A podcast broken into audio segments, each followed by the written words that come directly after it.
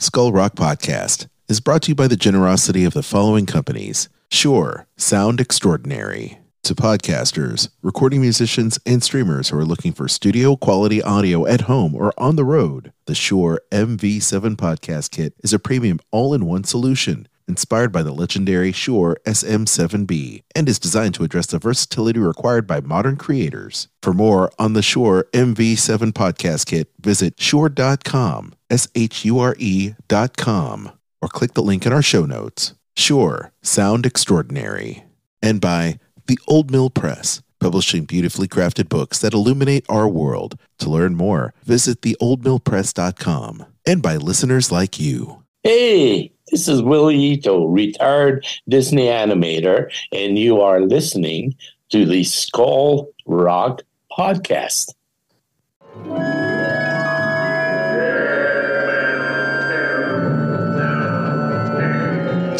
Rock Podcast, talking all things Disney with your hosts Aljon Go and Dave Bossert. Welcome once again to another episode of Skull Rock Podcast, the show about all things Disney and pop culture.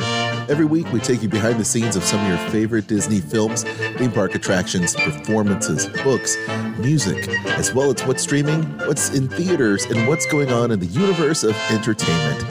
I'm Aljon Go, musician and longtime Disney, Marvel, Star Wars, and pop culture fan. And you can email me, Aljon, A-L-J-O-N, at skullrockpodcast.com.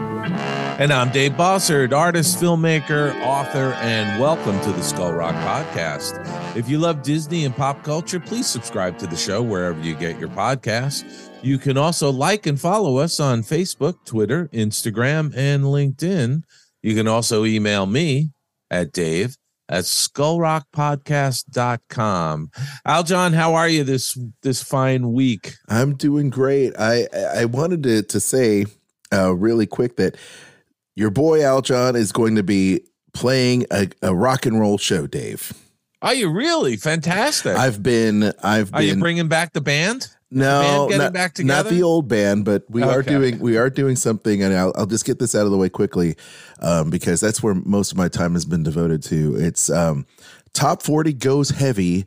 It's the Pop Rock Show, which is part of the Hero Coalition event. The Hero Coalition is a great group of musicians and just costumers, uh, as some people would say, cosplayers. They go around children's hospitals and spread a lot of joy to people dressing up of some of their favorite um, Marvel and DC heroes Awesome. and making the kids' days better. So we're doing a big show April 22nd at the Exit Inn, just a few days away. It's 20, 20 bucks if you happen to be in the Nashville area, 18 and up. And we're going to be covering songs from Rihanna Taylor Swift, um, Lady Gaga and Coolio, Miley Cyrus, uh, Kelly Clarkson, and so many more. But we're doing it in a hard rock kind of punk metal twist. So if you're interested in that, we have a rotating uh, guest of uh, A-list musicians who kind of come in and out.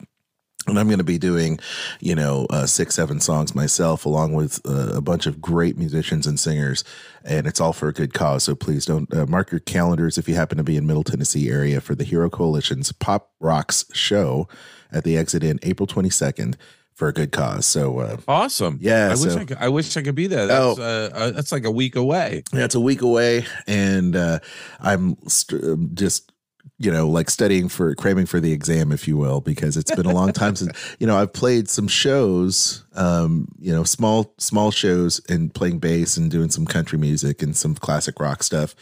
But it's kind of going back to my roots, um, playing rock. So it's it's nice.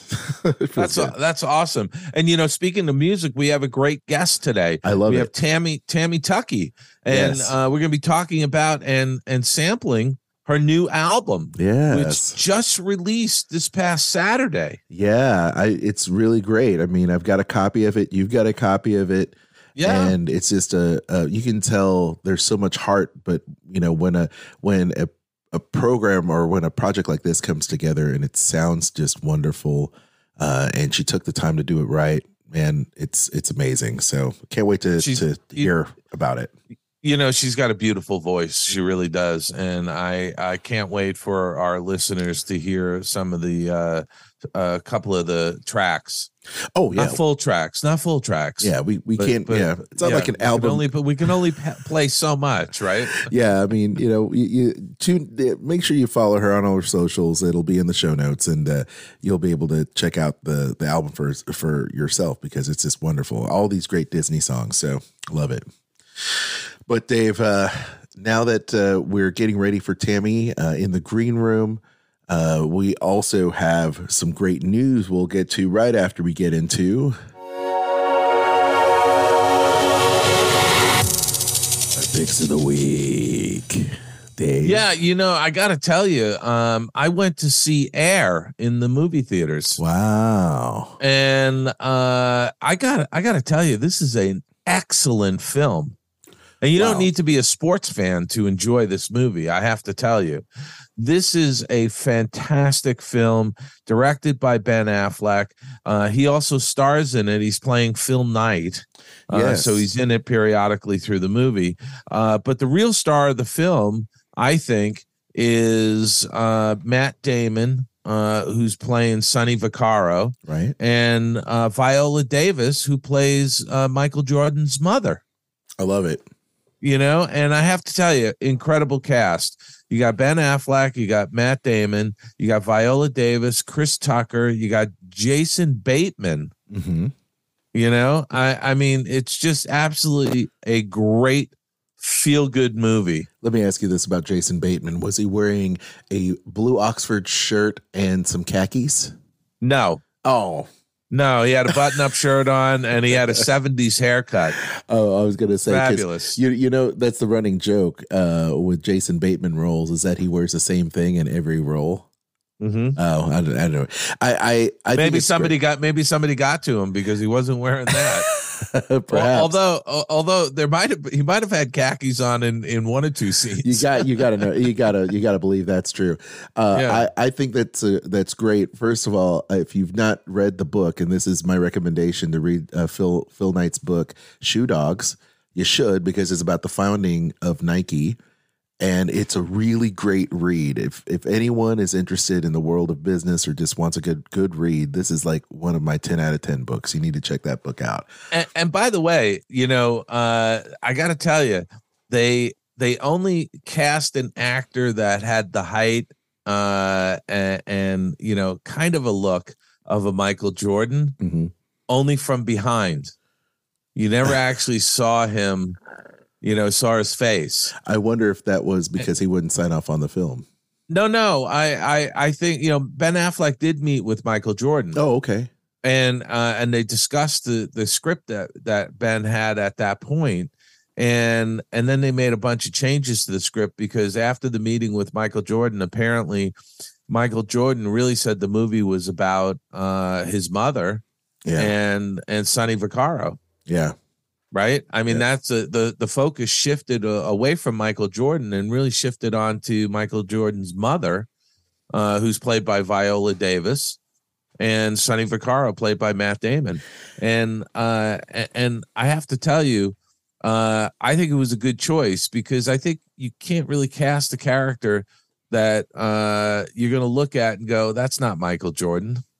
Mhm. Yeah. You know. Right. I mean, Michael Jordan is such an iconic person, you know, in in, in pop culture. He's transcended sports, right? Right. Well, and he's a smart guy, right? So, you know, it's it's great notes from him saying, "Let's just take the focus off me and let's Yeah. focus on this segment of the story." So, you know, kudos for him. Not a whole lot of people would do that because they want to be seen. They they they want their part in in the film, but it's great that he did that and took a step back and you know, really took the story for what it was. And, and by the way, you do see Michael Jordan in some vintage clips from his early years, Nice. you know, so you do see him, but very sparingly. And I thought that was a good thing. They held and I back. have to I, I I have to tell you at the end of the movie, and I'm not giving anything away, but they put up, you know, uh some text on the screen uh-huh. with images Right. of the real characters, you know, the real people that are were being portrayed in the movie. yes. But the one thing that struck me was that to this day, Michael Jordan is making four hundred million dollars a year in passive income from the Air Jordan brand.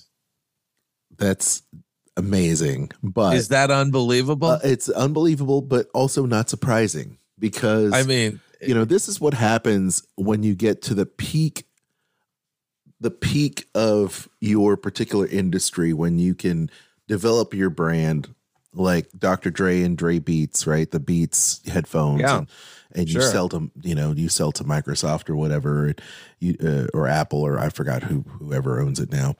But um, you know, Air Jordan is synonymous with quality, you know, athletic shoes and a fashion, you know, uh super fashionable. And Right. that has sustained itself for 40 years, Dave. It's like 40 years, right? Something like that. I know it- it's unbelievable, but anyway, it's a great movie. If you get a chance, go see it. I will tell I will tell our listeners this is a movie you can watch on on one of the streamers whenever it comes on. Uh, but I will say it was very enjoyable seeing this movie in uh, on a big screen. Mm, so you know me. I lo- I love movie theaters. I love going to the theaters and seeing films. Mhm. But uh, this is a movie you can watch either either place. Very good. Um, I've also uh, continued to keep up with The Mandalorian on Disney Plus. Mhm. Love the show.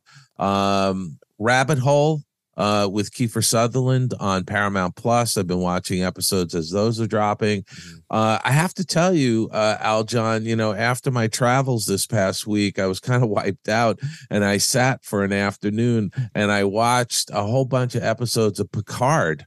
uh, on uh, on Paramount Plus, Yeah. and I mean, love the fact that Jeri Ryan is back Yes. uh, as Seven, yeah. uh, and uh, seeing Jonathan Frakes, who's not only in an episode but uh, is behind the scenes, uh, you know, behind the camera directing. yeah. Uh, really uh, enjoying that series a lot, and I appreciate that recommendation from you because yeah. it is a terrific series. Yes. Uh, also, uh, for laughs, Animal Control with Joel McHale on Yeah. Hulu Uh-huh. i- is fantastic. And then we just started watching a show called uh, The Company You Keep on Hulu.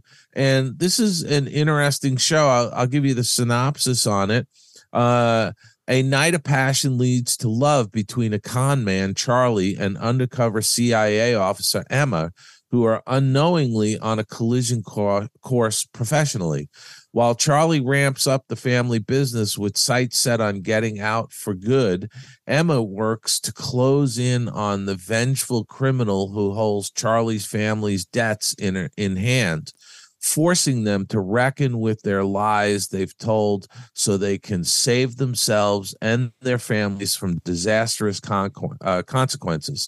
The series is based on the Korean Broadcasting System series entitled My Fellow Citizens. Hmm. So uh, I have to tell you, this is a great cast. Uh, Emma's uh, played by Catherine Haena Kim, and uh, Charlie is played by Milo Ventimiglia. I think is how Ventimiglia. you Yeah. Ventimiglia. Ventimiglia. yeah. Yeah. So, Uh, uh, and and uh, you know, you've got uh, Felisha uh, Terrell, Sarah Wayne, uh, Callies, and Polly Draper Yeah. uh, are all in this, along with William Fichtner. Oh, I love William Fichtner. He's a great actor. He's been in a ton of stuff, and Yeah. I have to tell you, he's he's just a great actor to watch. Right. Uh, so I give two thumbs up for the company you keep on Hulu. It's a sort of a you know a spy drama, uh, thriller kind of uh, kind of a show, and uh, really enjoying it. That's so great. uh, that's what I've been watching. well, Aljon, what have you been watching? Not a lot, really. Uh, you know, this week, this week is I cram for the exam for the gig. Um, I still, you know, I'm watching all my procedurals, so that that still happens. I'm not going to go into detail. You know what I, I watch cop Yeah, shows a lot, yeah. but um, you know, once again, Picard. I know you're not caught up, Dave, so I'm not going to spoil it. But I Don't, I just don't. about, I just about cried. Don't was- don't was- don't spoil it for me because I'm I'm literally I I I, I think I'm two thirds of the way through season one. Yeah, it's uh, it's really good, and I had Great. I, I had tears, so it was good. And another thing that was great was The Mandalorian. Now, Dave, I know you said you watched this week. Um, are you caught up? Uh, I am caught up because uh, uh, I watched the most recent episode where they returned to Mandalore. Okay. I I loved it. I think Oh, yeah. I think if uh I think if you had some reservations on where the show was going and the storytelling, I think it this one kind of cinched it up. I, I feel like it might be a little bit too late for some people, but this is a great time to kind of pick it back up and see it. Um, and I have a question for you, being a filmmaker, Dave. When a series tells stories and they don't they don't have like the common like the A storyline, B or C storylines kind of interwoven in between the episodes through a season, and they do what some people say are kind of like, you know, offshoot adventures where it loosely has something to do with um, you know, the the overall plot, but it's kind of like a side mission, right? Yeah. Do you feel like when they spend too much time on these kind of side missions that people kind of lose interest because they're not focused on the main characters? Yeah, I listen, I can tell you from uh, you know, a few people I've talked to about Mandalorian, Mhm. uh, they felt that the the it's kind of lost them uh partway through the second season. Mhm. Uh, and I think you bring up a very valid point. You know, I think they strayed. I think they, I think there was a flat spot uh, for a couple of episodes uh, where people did lose interest. Yeah. Um, I stuck with it just because I like the show, but I kind of felt that way, Mhm. and it, it- you know, it, it was different from uh, the first season. Yeah. You know, the first season had a great arc all the way through it. You know, Right. and uh, and so this season, there, I think the last two episodes have kind of pulled it back. Right. I, I, I it's it's important I think for for people to understand why people tune in.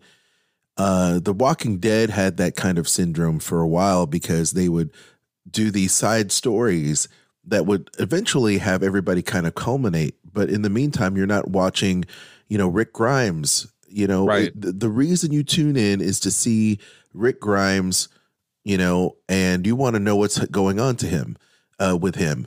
And when Yeah. you don't focus on the Mandalorian and you don't focus on Din Djarin, uh, I think people kind of lose. It's like I want to know more about this gunslinging, you know, Clint Eastwood character that I fell in love with for the first two seasons, and they do these side quests and everything, and they're like, oh, "Where is he? Yeah. Where is he?" So, No, uh, hey, listen, I'm I'm with you on that, and uh, and I have to tell you, you know, I had this conversation uh earl this this past week uh when I was up in Napa Valley uh with um my nephew and I and my daughter as well, and and I have to tell you, you know, the bottom line is that for me, I like uh, a season where there's a story arc across all the episodes for the full season yes, you know and and you're tying all of these story points and you're you you're just weaving these story threads together Mm-hmm. throughout 10 or 12 episodes Mhm. um i i enjoy that um one of the criticisms I'm- i gave last week with true lies was that it was much more uh you know contained to one show you know certainly Episodic. there's the- there's a bit of a story with each of the characters but i-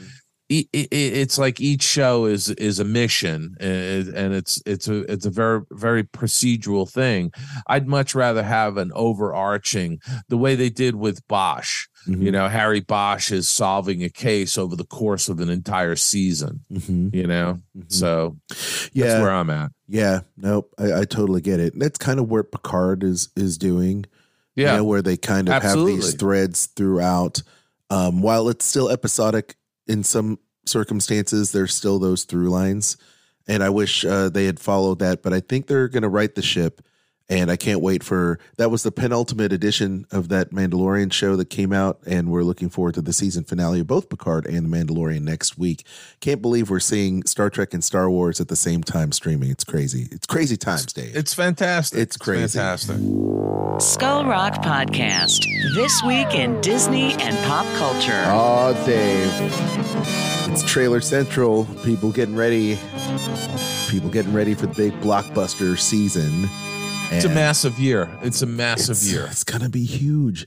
And I have to say that I saw the Marvels trailer with Brie Larson and company, and I freaking loved it. Oh, I did too. I absolutely loved it. I think it's fantastic, and I am looking forward to that. It's dropping. Uh, it's going to be out in November. It is. Uh, you know, it initially was slated for earlier in the summer, I think, or you know, so they're they're kind of pushing it back slightly, but I think it's going to be worth the wait. I really appreciate the fact that a there's some sense of humor in it.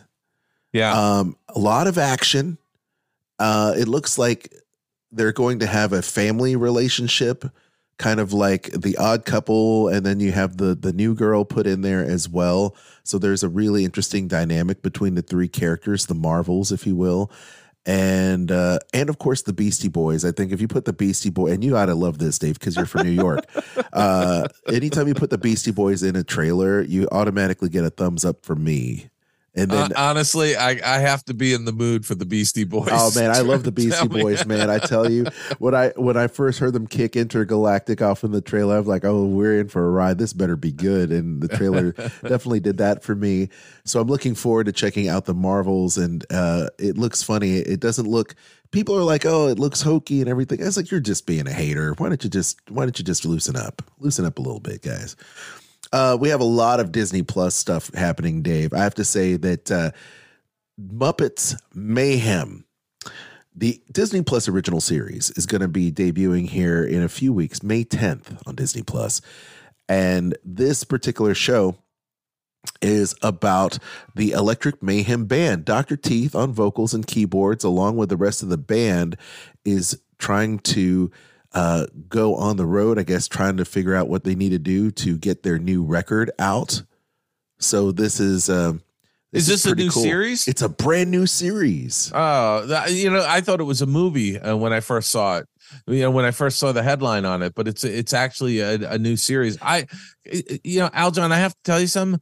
I love the Muppets. Mhm. I love the Muppets from when I was a kid and Jim Henson was on, I don't know, the Ed Sullivan show or something like Uh-huh, that. I, I mean, I remember seeing the Muppets, you know, way back when, and then Sesame Street. And Yep. I mean, for crying out loud, who doesn't like the Muppets? I love don't the know. Muppets. I love the could I could actually watch the Muppets watch grass grow. Yeah. Yeah. they- Honestly. so I mean, so so little little story here aside. I love the Muppets so much growing up, and as an adult, I was waiting for them to bring that Muppet. Uh, do you remember the FAO Schwarz, the Make Your Muppet uh, thing that the experience they had in New York for a while over there at FAO Schwarz? They were supposed to bring that to Wasn't this- it like a build a bear kind of yeah, kind of like yeah, you build your own Muppet, and they were supposed to bring it to uh, the Walt Disney World Resort, and they never did, and I was heartbroken about it because I always wanted um, to be a Muppeteer. Thought it was great. Yeah. But anyway, so their journey uh, of you know basically finding where they're you know where they're going to go in 2023, uh, trying to get a record deal is going to be great. The, the trailer's wonderful. There's so many guest stars as you can imagine, Dave. Anytime a Muppet uh, production happens, there's going to be all kinds of great guest stars, and this this time uh, it's huge. Paula Abdul guest stars. Uh, you've got uh, Charlemagne the God, Tommy Chong, Billy Corgan from Smashing Pumpkins, uh, Susanna Hoffs from the Bangles, Jennifer Irwin, Tommy Lee from Motley Crue, Lil Nas X, Ziggy Marley. The list goes on and on and on and on. There's so many people from, you know, actors and of course musicians. That's and awesome. The original music I is can't wait. produced. Yeah, the original music is produced by songwriter Hall of Famer Linda Perry, who has written songs for Christina Aguilera and used to be the singer for Four Non Blondes. You know that song, "What's Going On"? That song. Yeah, yeah, she wrote that. So, um, yeah, this is going to be a great show. So uh, irreverent and a lot of fun. Uh, we look forward to that. It's streaming once again May 10th. All the episodes will drop. Oh, No. good. Yeah, so you Excellent. can you can totally binge it. So Crater from the producers of Stranger Things, from Miles from Earth, their adventure begins. Uh, the new series Crater will be streaming on Disney Plus May twelfth. Uh, this is about the story of Caleb Channing, who was raised on a lunar mining colony and is about to be permanently relocated to an idyllic faraway planet following the death of his father. But before leaving to fulfill his dad's last wish, he and his three best friends go on a road trip for one final adventure to explore a mysterious crater. You know, I I watched this trailer Okay. and you know, it looks good. Yeah. I just it didn't hook me. Yeah. And I'll tell you why it didn't hook me. Because it just felt like, oh, there's a bunch of kids living on the moon in this colony and they go on a road trip. Mhm. But but what like what's the crater? What's in the crater? what's in the What's crater? the danger? What's the hook to make me say, "Oh my gosh, I got to watch this. I got to see how this resolves." yeah, you need to know the stakes right now. I do. Yeah, you want to know what the stakes and I are. didn't get that from the trailer. Yeah, yeah, I didn't get that either. I still, I still, uh, I still have this. I am going to watch it. I, Yeah. I I am going to watch it by the way, uh, because it just looks well made. Yeah, it does. Um, we shall see, shall we? Uh, we're going to check that out May twelfth, and I'm hoping, I'm hoping that it's good. And and that's a Disney Plus movie. That's an original movie that's dropping on Disney Plus. Yes, it is. Yeah. yeah. So check that out. Another thing you need to check out too is: Have you seen the trailer for Peter Pan and Wendy yet, Dave? No, I have not. Okay, so they've uh, basically got their entire uh, marketing campaign ready surrounding the film, and it's it looks interesting, Dave. And I'm not gonna I'm I'm gonna reserve my comments until I see it. But the live action reimagining streams April 28th, just a few days away, exclusively on Disney Plus. Peter Pan and Wendy. Um, this is a live action reimagining of the J.M. Barrie novel and the 1953 classic. So Okay. don't let me down. Yeah. Don't let me down. Don't be a Pinocchio. Yeah. down. Don't don't be a Pinocchio. Don't be a right. Pinocchio. Womp Be, womp be, womp. be more Beauty and the Beast and less Pinocchio, please. Thank you. Thank you. All right. Uh, Harry Potter fans, check this out. Uh, Dave, you sent me this note that the series is officially happening at Max. Uh, forget the term HBO. It's just Max now, uh, I guess. But, um, you know, well, I, you know what? I will say thanks for not putting a plus on the end of that. everything is plus. AMC plus, Paramount plus. Max, I know everybody's got a plus, you Yeah. know. Yeah, just uh, you know, but it's interesting. I would not ever call it Max. It's just HBO Max. It's HBO Max. You know what? HBO is a great brand. Why did you have to cut it off that that thing? Hey, hey, listen. You know what? I I mean, when we start our YouTube channel at some point, it's going to be Skull Rock Plus. Okay. I'm, I'm drinking coffee as you said that, and I'm trying not to spit all over myself. Almost did a spit take. Thank you, Dave. And you got your coffee too. So um yeah, so no Warner coffee Bros- for me. I don't drink coffee. Well, anyway, That's a tea. That is a venti tea. Oh, okay. All right. Tea. Okay. Good for you. Uh, so story. There's got to be a little snark in our our, uh, There you our, go. our little interaction. So the stories from uh, each of Rowling's books um, will have the same kind of uh, presence in this particular series. I am a big fan of the Harry Potter films, and I can't wait to check this out. The Harry Potter universe is something that I, I am enamored with. I love it. So I'm hoping that uh, people dig it too. I hope this is good, Dave. Make it good. Listen, it has to be. You know, yeah. I mean, it's such a great franchise for Warner Brothers. Yeah. You yeah. know, they're not gonna they're not gonna try they're not gonna do something that'll damage that, I don't think. Yeah, let's let's make sure. Let's make sure it happens. Yeah. All right. So in the regrets uh, for this week, Dave, uh, you sent me this note, and I've seen a lot of uh, Disney animators also post about this as well. Disney uh, or animator, editor, producer Don Ernst passes away at the age of 89. Um, yeah, um, you know, I I actually worked with him. Uh, he was the producer on Fantasia 2000. Ah. Uh, so, uh, but you know, prior to that, he had this incredible career as an editor yes. Uh, I mean, going back to the 60s, he worked on Gilligan's Island and shows like that. Um, and then, you know, he worked with Ralph Bakshi on a lot of Ralph Bakshi's feature films. Right. Uh, and then eventually came to Disney doing editing and eventually producing. And he was a co-producer on Aladdin uh, and a producer on uh, Fantasia 2000.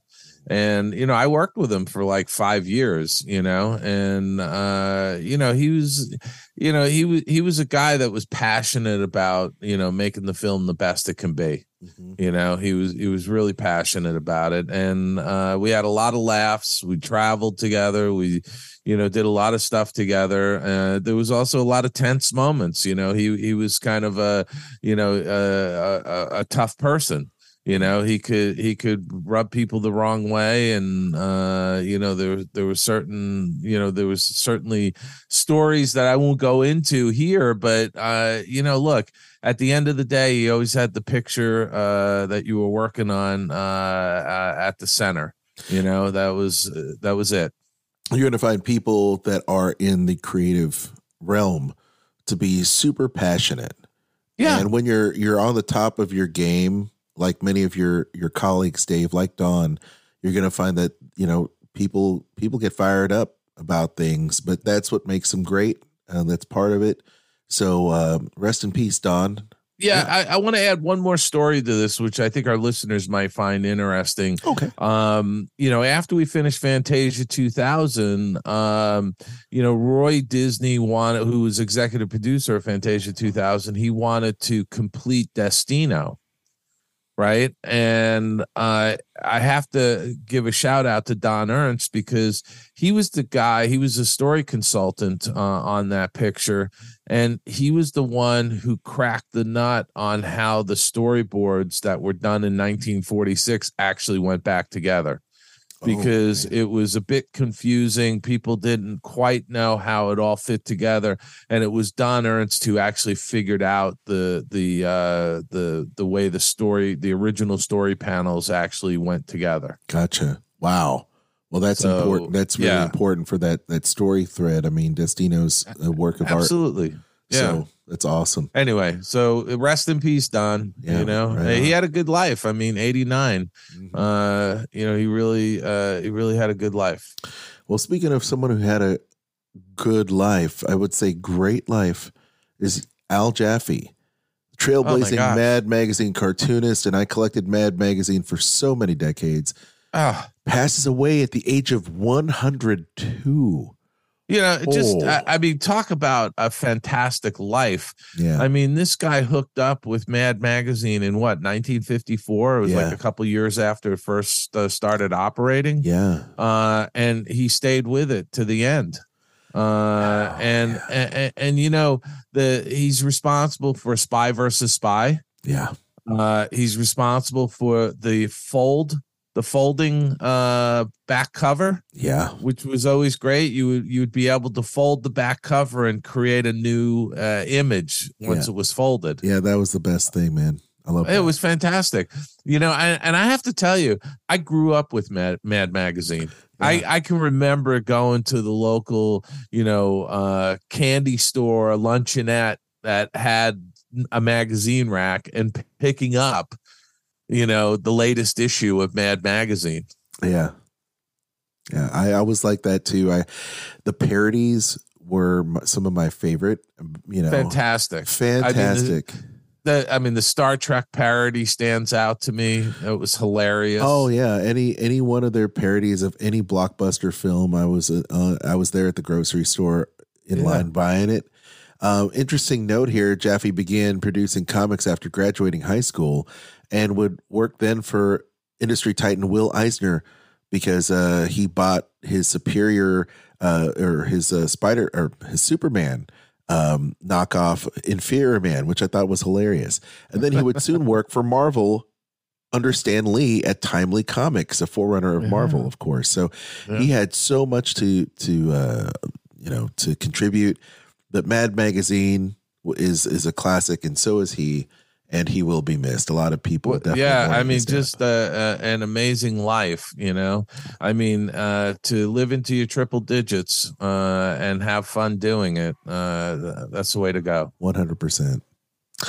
Another legend, and this is actor in Barton Fink and Harlem Nights and Eight Men.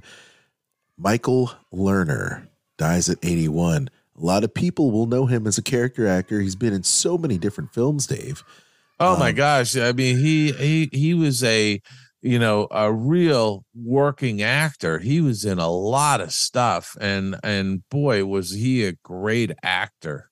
Yeah, definitely. He passed away this past Saturday night. His son nephew let him know, who's also uh, on ABC's The Goldbergs, said the cause of death was not immediately known. But, uh, you know, once again, he's lived a fantastic life, a great character actor, uh, Michael Lerner. So rest in peace, Michael. Well, now it's got to that point of the show where we open up our green room and we welcome our guest, Tammy Tuckey. He's got a, br- a brand new album. So we welcome her right here on Skull Rock Podcast. Let's do it. Skull Rock Podcast. Interview time. Well, Aljon, here we are. We're back again, and we've got a repeat guest with us. We have Tammy Tuckey from the Tierra Show. Uh, and uh, she's a fellow podcaster, but we have her on as a guest today. And I want to welcome you, Tammy, to the show. Welcome. Thank you. I can't. I'm so glad I'm to, be back. Thank you for having me back. I Uh, really it- appreciate it. well you know something it, it, it's so great and i love the pod like the the disney podcast community because everybody's got one another's backs you know and you you've been terrific with with having not only me on on the show on your show but you know so many of people i know have been on your show over the years. And it's such a pleasure to have you back because we had you here several months ago telling us about a new album you were doing and it's done which is exciting because because I got a CD I posted on social media that I got my CD and my autograph picture. By the way I love the fact that you signed your your uh your picture TNT with a little That's heart my initials. Right Yeah. so it's Tammy Tuckey. what's your middle name Nicole. Nicole, there you go. TNT. I love it. Was that on purpose? Did your parents do that on purpose to say we, we want her to have a TNT because she's just going to be an explosive kid? That's that's all my dad because he's TNT. I'm TNT, and so is my sister. But my Oh. mom's not. She has a, a P name. Pamela. All right. All right. Awesome. Awesome. Well, anyway, listen, you're back because you've just put out uh, your new album. Uh, and uh, I want to ask you about that. First off, this is your second album you've put out of Disney covers. Yes, my, my second album. So this is Glowing in Timeless Places, and it's officially coming out on April 15th digitally. And if you wanted to buy a CD, because everybody kept asking, where's the physical copy? And uh, so we made a physical CD this time. The Right. first one was called You'll Find to Be on Main Street, which I did five years ago. And that was And- like seven songs. And this And, one and is was that all now. was was that all digital download the first one? Yeah, unfortunately, I, I only had the funds to do digital download. And and, so and is that um you know is that still available? Mhm. yeah, you can get Yeah. that one and stream it on iTunes or Amazon or Okay. Spotify. It's called You'll Find Me on Main Street. Okay, great. We'll we'll have a link uh, for that in the show notes. But uh how did this second album come about? I just kept getting asked, when are you doing a second album? We want to hear more songs from the parks. And it was so interesting because, you know, Disney celebrated, Walt Disney World celebrated 50 years. And usually every celebration, they always release an album. And it's just a, you know, beautiful remastered music. And they didn't do anything this time. So I was like, well, I, I really still wanted to do an album and I had all these people who said I would love to back you. And I was like, okay, maybe this might work to try it again. And I wanted to make it bigger and I wanted to have more songs and have a CD this time because I grew up, you know, having physical media. It was the VHS tape, laser disc, my books. And I just loved that. And I thought it would be great to have a booklet with the CD, you know? So uh just thought I would give it a shot. And we successfully, thanks again, by the way, both of you donated. And because of your show and so many other great podcasts, I got all the support and everybody donated to Indiegogo. And and it took about it was a year, no, less than a year ago that we started the project and now we're done. so I'm just so excited that we were able to get it done in this short amount of time and and it sounds great. how, how did how did you a come up with the title for it, and uh, what was your process in selecting the songs? So I had uh, probably a list of 30 songs. I actually tweeted out, I said, What do you want to hear from the theme parks? So a lot of people put in their suggestions. And so through that process, I had to narrow it down to 10 songs that I wanted, but also I, I was going to write a song. So I had 11 songs. So 10 of them I had to find out if Disney would approve because you have to ask if it's been released already. That's the key thing. If it's been released, you can cover it. So the problem here is some of these songs are very rare and they have not been released. And I didn't know what had or had not been. So I had an A list of what I wanted to do, and I had a backup B list of things I could just substitute in. So um, sent the A list to Disney, I think in July, and they got back to me by the end of the month and said, These are the songs you can do. You can't really do any medleys. It takes a longer time to get approval because you have to get approval from the songwriters. And I was like, Okay, well, I guess we're not doing medleys because we had to get the ball rolling.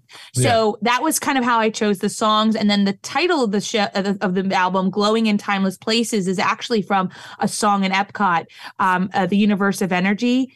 Um, oh, energy you make the world go. uh, The energy you make the world go round, and it's a it's a lyric in it. And I wanted to do that piece, but I had to switch it out with something else. But I love the t- I love that phrase, and I was like, I got to use it. So that's how I picked that title. Fantastic. And what about the order that you put this in? Like, uh, uh, Oh, obviously, yes. you're trying to tell a story with your with, with your album, right? You know, when Mhm. when, when you do a record, you're going to put the the music in some kind of an order. Maybe you only know what it means, but there's some sort of storytell to it, isn't there? Yeah. Well, I think the, the one thing is you you want to hit all songs from all four parks because I was mainly basing it for Walt Disney World, right? Um, and so I wanted to make sure I, I got a song from each park, but I didn't want to be like as some of the older albums of Disney parks is it they just have the one park at the beginning of the album and the second park at the park at the end and then part two is I didn't want that. I wanted to kind of like intertwine. So I Right. wanted to start off with Epcot because everybody loves a good Epcot song to kind of brighten their day and bring them in. I feel like l- people love that. So I chose We've Just Begun to Dream, which was the track that was the opening day track. It's only played once in the theme parks, and that was it. Really? and for some reason, they used a little piece of it in Disneyland Paris. For some reason. And that was my only way to get that song because it had officially been released in Disneyland Paris. wow. That's how I got to do the song. that that is So- amazing. So that was a, that was the key. We wanted to start out big, and we've just begun to dream is a great way to start and and end big. I I like ending on a happy note. So I kind of ended with Main Street USA because the my first album was called You'll Find Me on Main Street. So you're still finding me at the end of the second album. I'm still on Main Street and I'm always walking into the sunset on Main Street to the castle and kind of ending it uh, that way. And and the journey is really really fun. I I love how we put it together and and made it made it so coherent. Thank God. well I, I, and i want you to step through that like you know your, your track one was just uh, we've just begun to dream Wh- Mhm. why one little spark or yeah one little spark is track two why why that Mhm. one there I think I wanted to stay in Epcot for a little bit. Okay. I, I, I, as a kid, this one particularly out of all the songs in the album was the one that I never got to see in the attraction. I, I did. I, I was. It was 1998. I was little. I was like two. I don't remember it. And I met Dreamfinder and Figment right before they took them out of the theme parks. yeah And um, all I remember is as a kid, I remember on cassette tape, I just listened to the song co- constantly because the character work by the two uh, performers was just amazing. I think it was Billy Barty and and Chuck McCann. I think. Okay. And i i could always picture it in my mind. I didn't know what they really looked like. And i just loved this key song. And i thought okay let's let's let's dive into our imagination because for the rest of this album you got to do that. You have to dive into your imagination to appreciate where we're going in the songs that we're talking you know the stories. So i thought that that would be a, a great fit right after epcot's big Al, Aljon, can we can we play a little snippet of uh where we've just begun to dream We can do that for sure. Well, well, I- I think our listeners should know. I really wanted us to play the entire track on a couple of the songs, but we're we're restricted by copyright law, and we'd have to get permission to to play the entire song from Disney. And well, Yeah. you know, we're a timely show. We don't want to wait months for for permissions. Uh, so we're gonna just only play a small snippet that we're allowed to play. Okay. Am I right uh, on were- that, Aljon? You're 100% right, Dave. Okay, thank you. All right. All right, let's uh let's hear a clip. Let's hear a clip right now. Your dreams come true.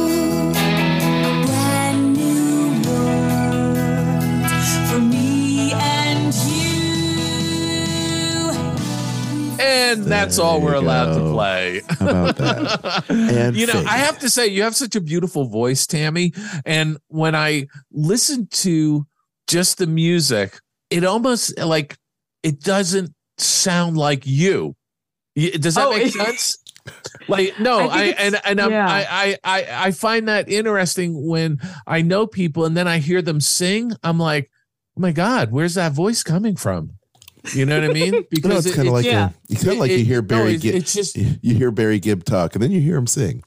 Yeah, exactly. You know what I mean? So there you go. Yeah. And I, love character that voices as at a- work. I mean that as a total compliment. Okay. I'm just know, saying, Thank you. you know, but I was just listening to your voice on that clip and I'm like, my God, it, it's like this otherworldly person, you know, that it's Ah. you, but it's like, my gosh, you know? We're going for Uh, like a Xanadu feel to it. And and Yeah. that's Ali Omo, who was the second singer behind me, and Sally Stevens. And Ali Omo was the original singer of Two Brothers in the American Adventure. That's right. Okay. And Sally Stevens was the original singer of Tomorrow's Child at Spaceship Earth. That's amazing. So how you got them to collaborate on that. with me. Now, Yeah. let me ask you this. Like, you had to put all the musicians together for this.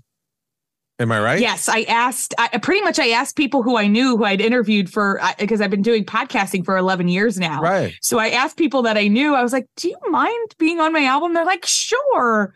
So there's a lot of recognizable names on here that I got to interview already, and I got to sing with them, which is great. But they're all in different states, so they recorded at their recording studio, and then we kind of mixed everything together in the studio. Okay, that that was my next question. I was going to ask you that because of the pandemic and also because of digital technology, you could have people scattered all over the world, pretty much, uh, and Oh, they they yeah. would lay down their track based on the sheet music, right? They'd lay down their Mm-hmm. track, and then you take all these tracks and you'd go into your mixing studio in, on the East Coast where you are, and Mm-hmm. you'd put it all together, right?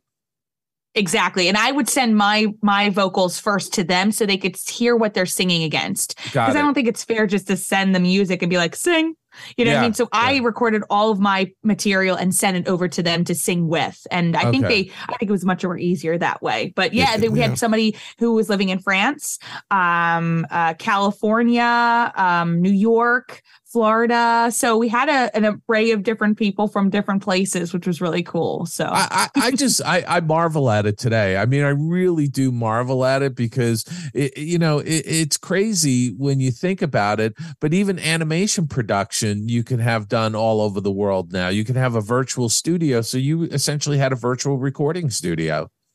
We did. I, I because I never thought I could do something like this, and I just asked people to join in, and I was like, "How are we going to make sure it sounds like we're in the same room?" And that was very, very key. And I got to hand it over to Brendan, who mixed this album, because we had some snags, and he he just did his ma- he did his magic when he was by himself and just eh, you know kind of mixing everything and made it sound like we were all in the same room which was so important and it's it's difficult because you have different recording studios that might be bigger and don't have the sound as condensed as where I am where I'm in Yeah. like a tiny little booth so it, it was difficult for him and but he did so well that you wouldn't be able to tell the difference when you listen Now, was Brendan uh, near you? Like, you did you meet up at his studio or whatever to to like sit with him while you were mixing?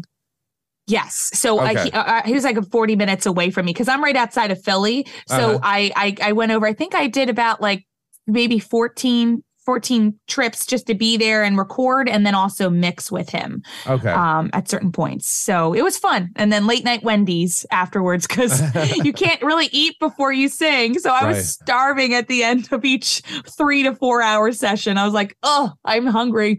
yeah, you don't you don't want to have like a, a greasy cheeseburger and uh you know and a coke before you go in And a start baked potato. Yeah, exactly.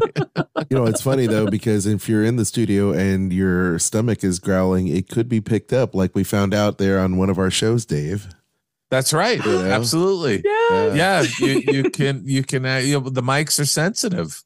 You know, And you can get oh, lightheaded. I actually got lightheaded one day and I was like, Brendan, I got to sit. I'm not going to be able to record this today.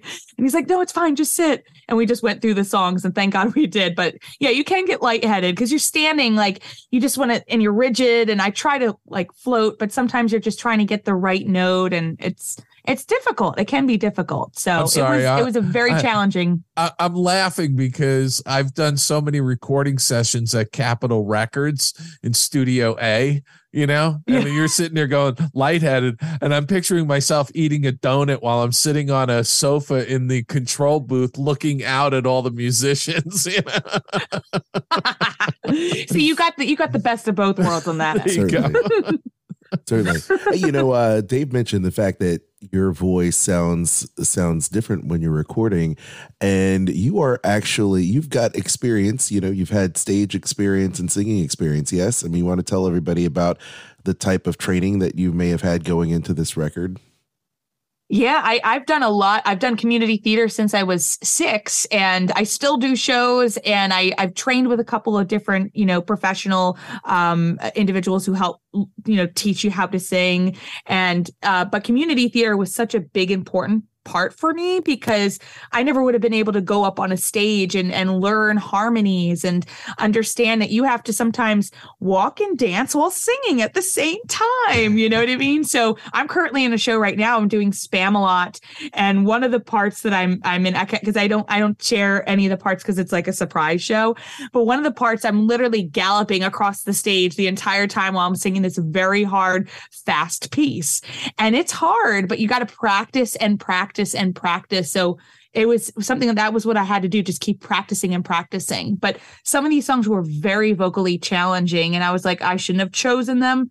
But I, I, you know, Brendan really kind of helped me reel out a character for each one. He's like, you got to find a sound for it. So we worked really hard, especially on I See You, the Avatar song. That song is so hard to sing. It's so high, but I loved how it turned out. He's like, you got to pull a Celine Dion. So that's what we worked on for two different sessions. Can, uh, Aljon, uh, if we can, can we listen to uh, a uh, legal clip of uh, the legal length clip of "I See You"? Sure, sure. You know, uh, as I as I cue it up, I'll I'll make sure we get a little bit of the heat on here. Hold on a second.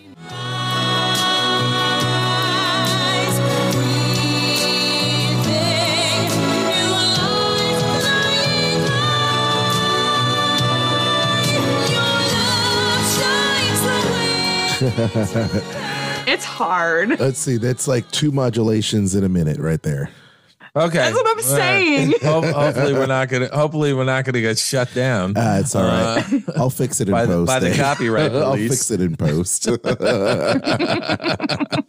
All right. well, so uh, let me ask you this: uh, you you you also did another um, uh, track from Epcot, and that's Canada. Yes, the Canada and- and- Pavilion. it's yeah, becoming and- one of my new favorite pavilions, to be no, quite I, honest. I, I, I actually, I actually uh, enjoy the Canadian Pavilion, uh, but I'm just wondering, uh, what made you pick that? Well, I wanted uh, again another song I loved. I got to interview the actual two original singers, John and Juanice, and they had their story is really interesting. Um, and you should absolutely listen to the interview. If you type in Tammy Tuckey and the Canada song, it will pop up with John and Juanice. But I was like, you know, I really wanted. I can't. I, I'm not really good at singing any type of different language, so I I actually um, asked a friend of mine, Serena, who is a French singer and performer and I said, "Hey, why don't we switch it up because the original song is the male English vocalist and the female French singer." I said, "Why don't we switch it up where I am the male vocalist? I say I'm singing the English um, uh, lyrics and you get to sing the French uh, translation." And so he did, and I I thought it, and we wanted to kind of go for more of like um not as broad and and big and and and and voluptuous score as they did with the final cut because we're not copying the original one. We want to build from it. So we kind of have this like western little twang to it, which I love. That was all on Josh who did the instrumentals. He's brilliant. Yeah. And uh and those two singers, the original singers, they were they they are Canadian, yes. No, they were uh, they were both at, in Florida. They recorded the song in Florida. They're Really? not from Canada. They're Mhm. not. My God, that's Nope. heresy. I apologize. She's not a to the- I apologize singer. to Canada for this. Wow. You know? Yeah, her French translation is actually not correct. Wow. And I learned the hard way when I tried to learn the song. I was like, oh, because I had some friends who who sung French, who, who know how to properly sing in Fran- in French, and they're like, this is not proper uh, how she sings it. So, And- oops, but it's and- okay. and, and French Canadian is different from uh France. Yes. correct. Yes. Yeah. Yes. So, so So, there are you got that there's difference differences. Yeah. Wow. Um, I'd love to hear a little bit of Canada because we have uh, a lot of friends up in Canada. That's right. Let's check this out. For the heritage and Canada they stand side by side and hand in hand. Canada. No, I was singing it. Wow. We we I know. Oh, you I- know we, we there there's such a vibrant animation community in Canada and we've had a number of people on the show who are Canadian animators uh com- Canadian artists and uh you know some who are still living in Canada and others who have immigrated uh down to you know Southern California and other places so uh that's great I love that song and I love I love the Canada. Pavilion I really do I love I that song love too. it. I like going underneath like where the rocks are and where the beautiful waterfall is. it's just so yeah. and nobody's around there. Like it's very quiet. So it's Yeah. a good hideaway Yeah. place. Yes. it, it definitely is. What, what I I know this is going to be a difficult question because I get hit with this question a lot, uh, but I'm going to ask it anyway, and you can give me whatever answer. Go ahead. But, um, sure. uh, do you have a favorite track? Did you did you say I have to have this particular track on in order to build out this album?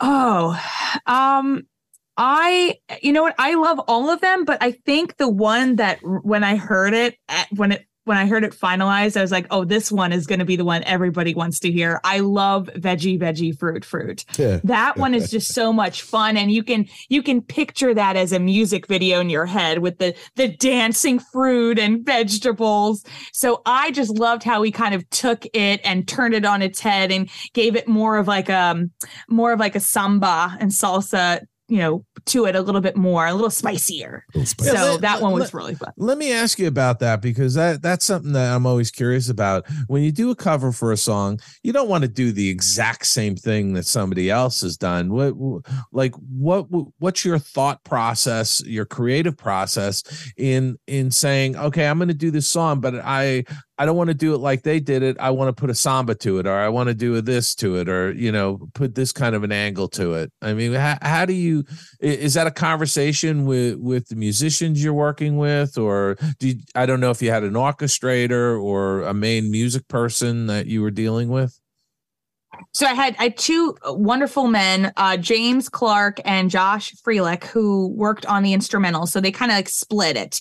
And what I did was I, I I had conversations with both of them, like on Zoom, and and just said to them, you know, here's what I'm thinking because obviously. As you said, you you don't want to repeat what's already been done because then people will criticize. But then you want to make it your own, but you don't want to lose that original soul to the song, right? So uh, Josh is such a huge fan of all Disney music. So he he kind of worked on um, uh, veggie, veggie, fruit, fruit, and the ones that are a little bit more obscure. While I gave the more um, broad and wide and and widespreading songs to James, who who loves that orchestration. So I kind of worked with both of them just to figure out um, and let them know what I was hearing in my head. And we kind of went through it. I'm like, I really, this is what I'm hearing. Let me, why don't you give me a little taste of what you think that you could make? You know, give me like the first 30 seconds or 45 seconds. And, and they would send me clips and I'd be like, that's exactly what I want. Or maybe just a little change here. And, and then they would, and then they would just kind of go, you know, go and have fun with it. Um, and I love that. I think that that makes it much more, much more fun having the collaboration process and they have a ball with it. So. What, was, was was the the music uh was that all done synth uh synthesizer or was it uh did you have any uh live players that you laid tracks in or was it all synthesizer?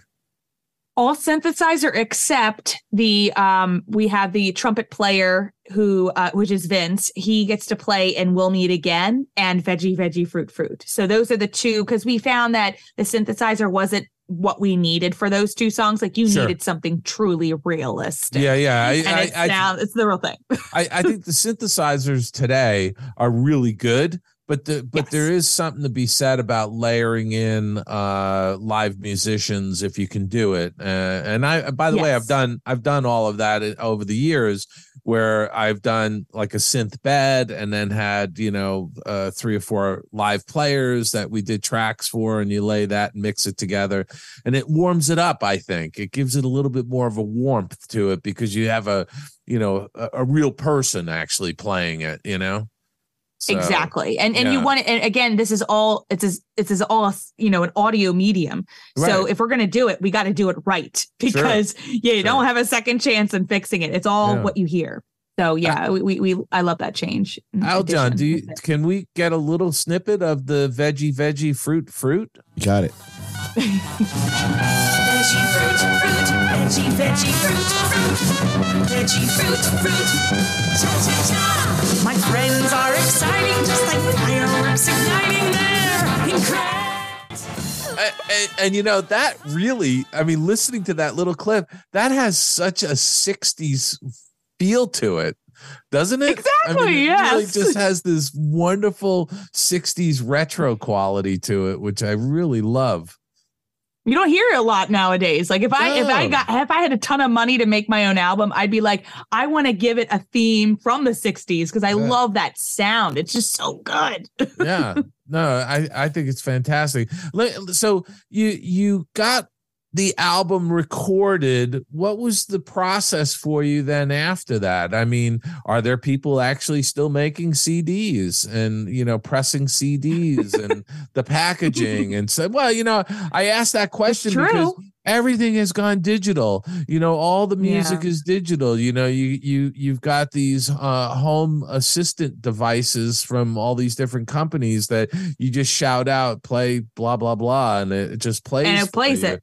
you know But it's nothing like hearing a record. You know, yeah hearing an actual record or hearing live music. There's nothing like that, you know, having the actual thing there. And I Well- think with CD Baby is where I'm releasing it from. They have a distribution uh, part of their website where you can have CDs made. And it's very expensive, but it's worth it. You know what I mean? I wanted to have like the diamond casing where you could Sure. have a nice eight page booklet in it yeah, yeah. because I think that that I think it's so important to have that. I, I'm so sad that children don't get to have that CD. I remember pulling out my Walt Disney World CD booklet and reading the lyrics and oh, what's this from? Because I didn't know where the song was from. It was from something that closed years ago, and I just missed that. And I'm so sad it's not there. But with my booklet, you'll have the original uh, my lyrics to my new song, but I also included photos from my home, uh, my my trips to the parks when I was a kid Oh, that wow. are relevant to the songs that we were going to hear, which is really cool. fantastic. That's so great. Um, when uh, and, and I guess one of the questions I have to ask is like, you had to go to Disney to get permission to do this, Oh right? yes, you know, they were from and- the from the very beginning. Yes. yeah and, and, and and so is there a cap on how many cds you can produce or is is it like you know whatever Um, no, there's no cap. They they ask you to tell to, to let them know how many you're going to order to begin with. So Right, I I ahead of time I said okay I'm going to do 300, and then you give that number to them, and then they say okay here here's what you are you're paying for for the rights for that. Right. Digitally, CD Baby takes care of the digital version, so that's why my first album was like a slice. It was easy peasy. Um, but this one is a little different because you have to go back to them every time if you have more than 300 CDs that you're going to sell. Got to go back and pay for the rights for that, which is fine. I don't care. Yeah, yeah. Um, I'd rather have people have more CDs than the digital stuff. and, and, and what So- what's the what what's sort of the the temperature of the uh, of your audience i i mean do they want a physical cd obviously some do but uh Mm-hmm. do you feel like more, more people are just comfortable getting the digital downloads I'm going to find out. I did put the pre-order out already for digital and physical. I've gotten a couple physical ones and plus the Indiegogo. I think we had like over a hundred supporters and they all wanted a CD. Almost all of them selected that option. okay So, um, but I'm gonna. Fi- I don't. I, I don't have access to what the pre-orders are yet for the digital side, so I don't know. But I've been pushing that out. So if you're interested in pre-ordering it, it's uh, tammytuckey.com slash order, and then you Okay. could choose which one you'd like.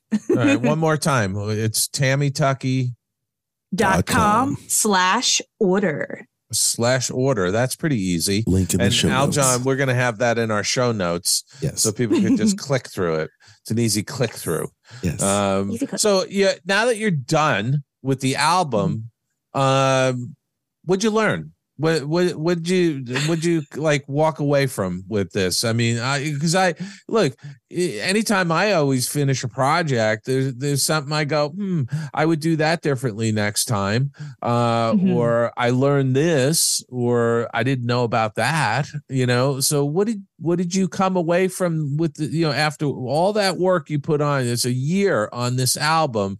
You walk away from it, you got a little distance, obviously, because it's pressed and you're you're Ready sending it out. You're sending it out. I got my I got my CD.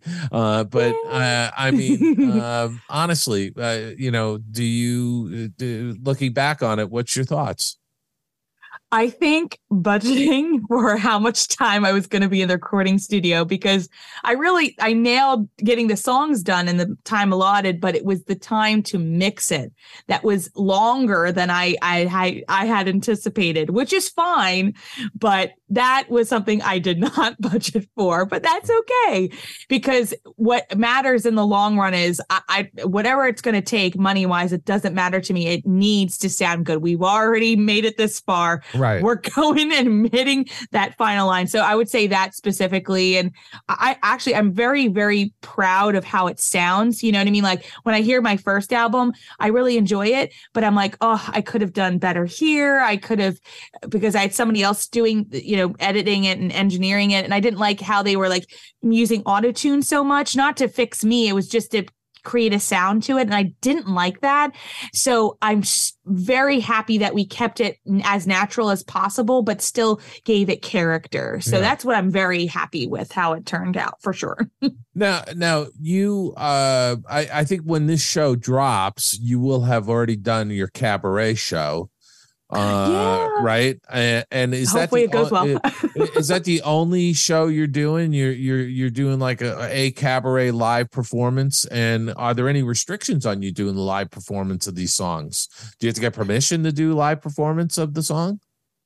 Uh, not to my knowledge, because it's a free show. Like I'm not charging people Oh, to okay. come. I'm just actually performing at my local library um, with some friends who like to sing and dance, and Okay. we're doing it on April 8th. So probably yeah, afterwards we'll be done. But it will be probably the only way I'll be able to perform it, unless you know the album does really well. I'd love to go on tour. Yeah. that would be the dream. but I don't think that's going to happen. I have to keep my day job for right now. But this is just more of a celebration for, you know, locally for my friends and family who want to hear it live. Sure. And also afterwards, I'll be doing uh, a, an official CD signing. So if people want to come and get a CD, they can get a CD. Woo! Fantastic. Fantastic. Uh, I I'd love to hear one more track if we could. Um, uh, sure. want to do Main think- Street? I was just about to say, could we do Main Street USA? you know, kind of a closer, right? I mean, And th- this one's special because the man who wrote the song, Stu Nunnery, is in the song. He gets to sing a, a duet of with it with me that's with it. awesome. that's awesome. Yeah, he when wrote he it back write in the eighties. He when did he write this in the eighties? Yeah, back in the eighties, and it was on the Disney sing along tape for Disneyland Fun. And Marie Osmond sang it once for a TV special, so wow, I got to be able to perform it. All but he's never sung it before, so he got to work with me. It was great. It's It was one of my great. favorite tracks. It's great. Let's check it out. You see the greatest smiling faces up and down the street. It's remarkable how friendly all the people can be. I'm walking right down the middle of Main Street, USA. There you go.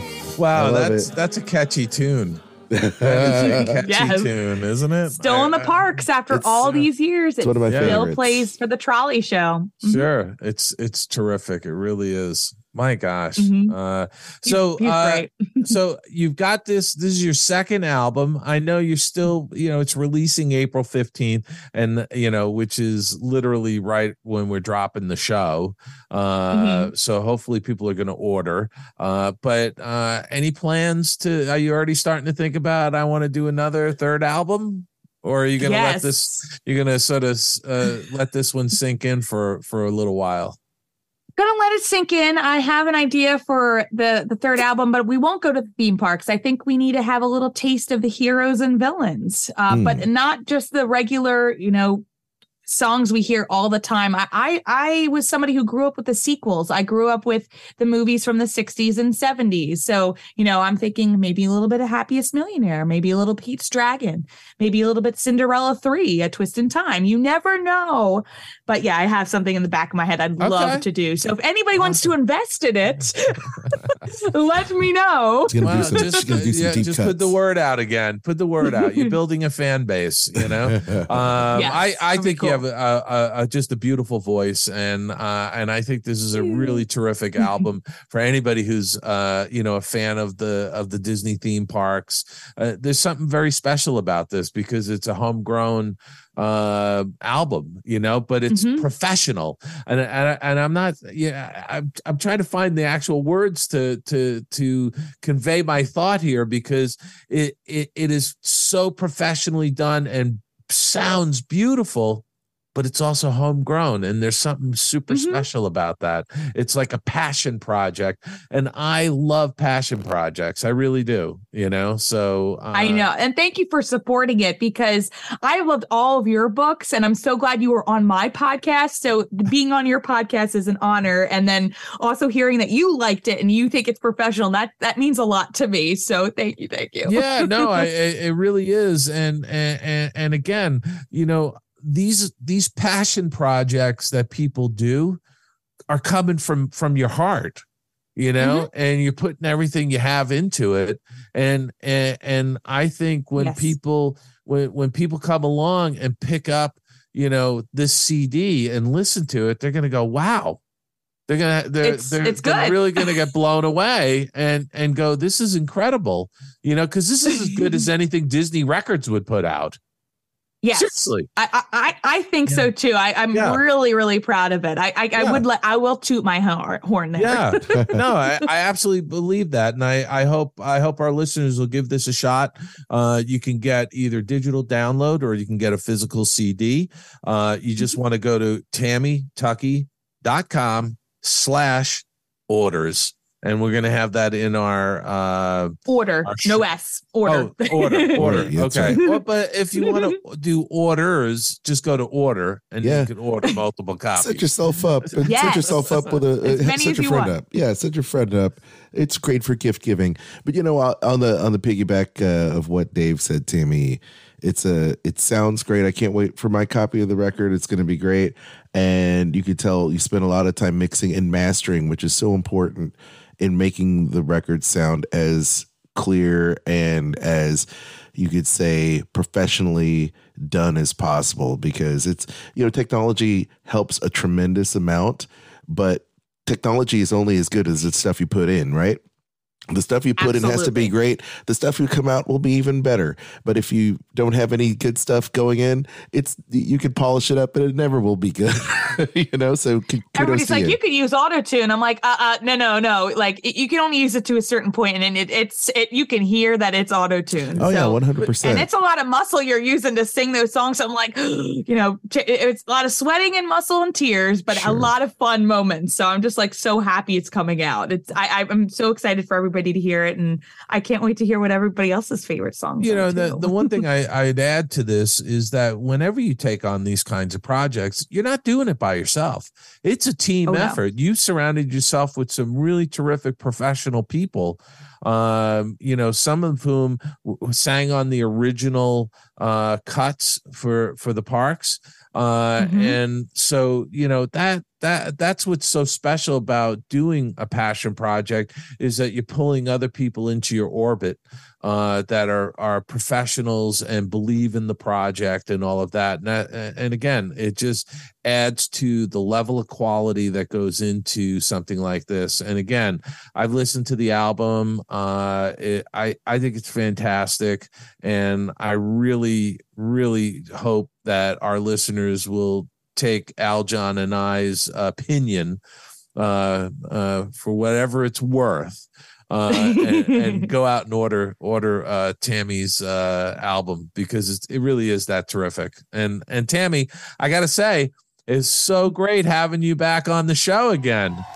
Thank you. I know. I, I- I keep listening. I always listen to you guys in the car. I actually was listening to your podcast when I was going back and forward to the studio. So thank you for Oh. the nice 40 minutes of me of uh, listening to you guys all the time. Oh, thanks. Oh, we're, I'm I'm so glad that you're enjoying the show, and and like I said at the beginning, you know the this whole podcasting community is really a community. Everybody everybody's Yes. helping one another, and that's what we love. And we love giving shouts out to uh, all the other podcasters uh, periodically. And uh, you still have your podcast, the uh, Tammy the Tuckey Show. Tiara Show. The Tammy Yeah. Tuckey Show now. The- well, the Tammy Tuckey Show. I I still call it the T- Tiara Show. You know, but it's it's the Tammy Tuckey Tiara. Show. Yeah. yeah, yeah. We'll I have know. I love doing links. that.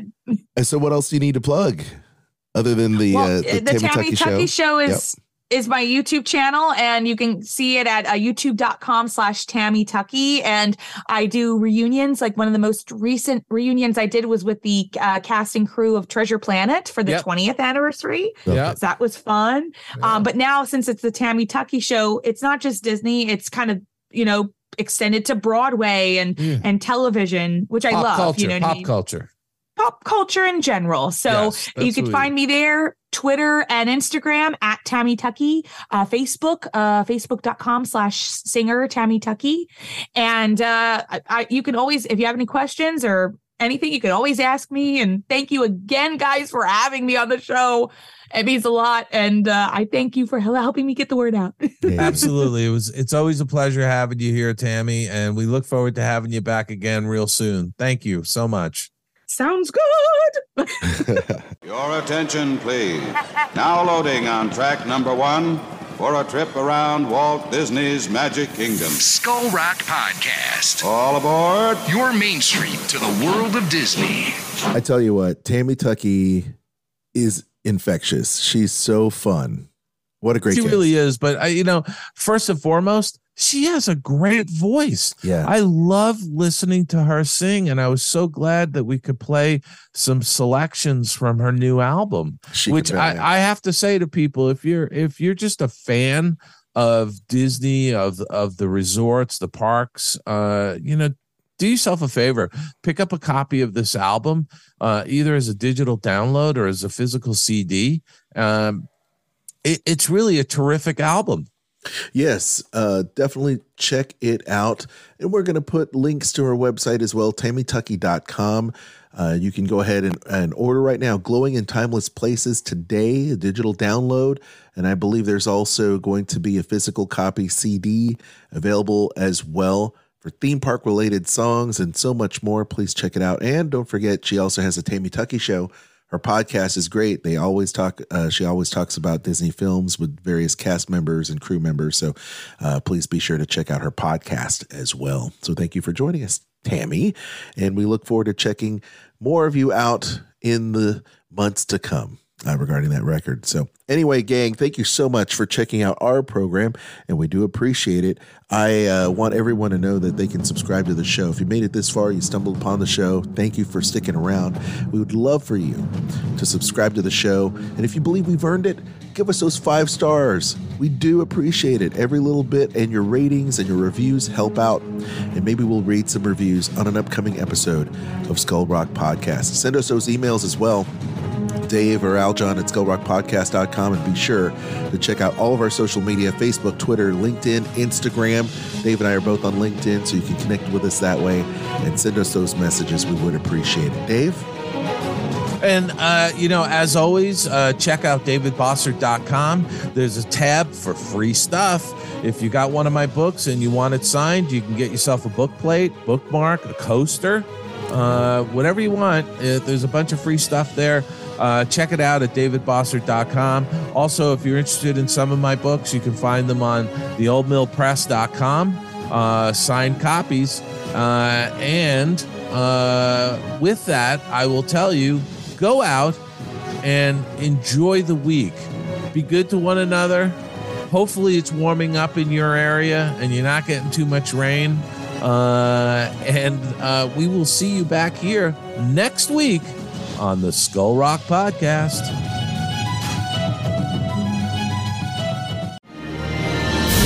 I'm Aljon Go, co host of the Disney List podcast, as heard on Sorcerer Radio, as well as Skull Rock podcast, here with my wife, Kristen. Hello. Hello. You are an earmarked agent who books Disney travel vacations for people all the time. Give our listeners a reason why they want to give you a call instead of just booking a trip by themselves.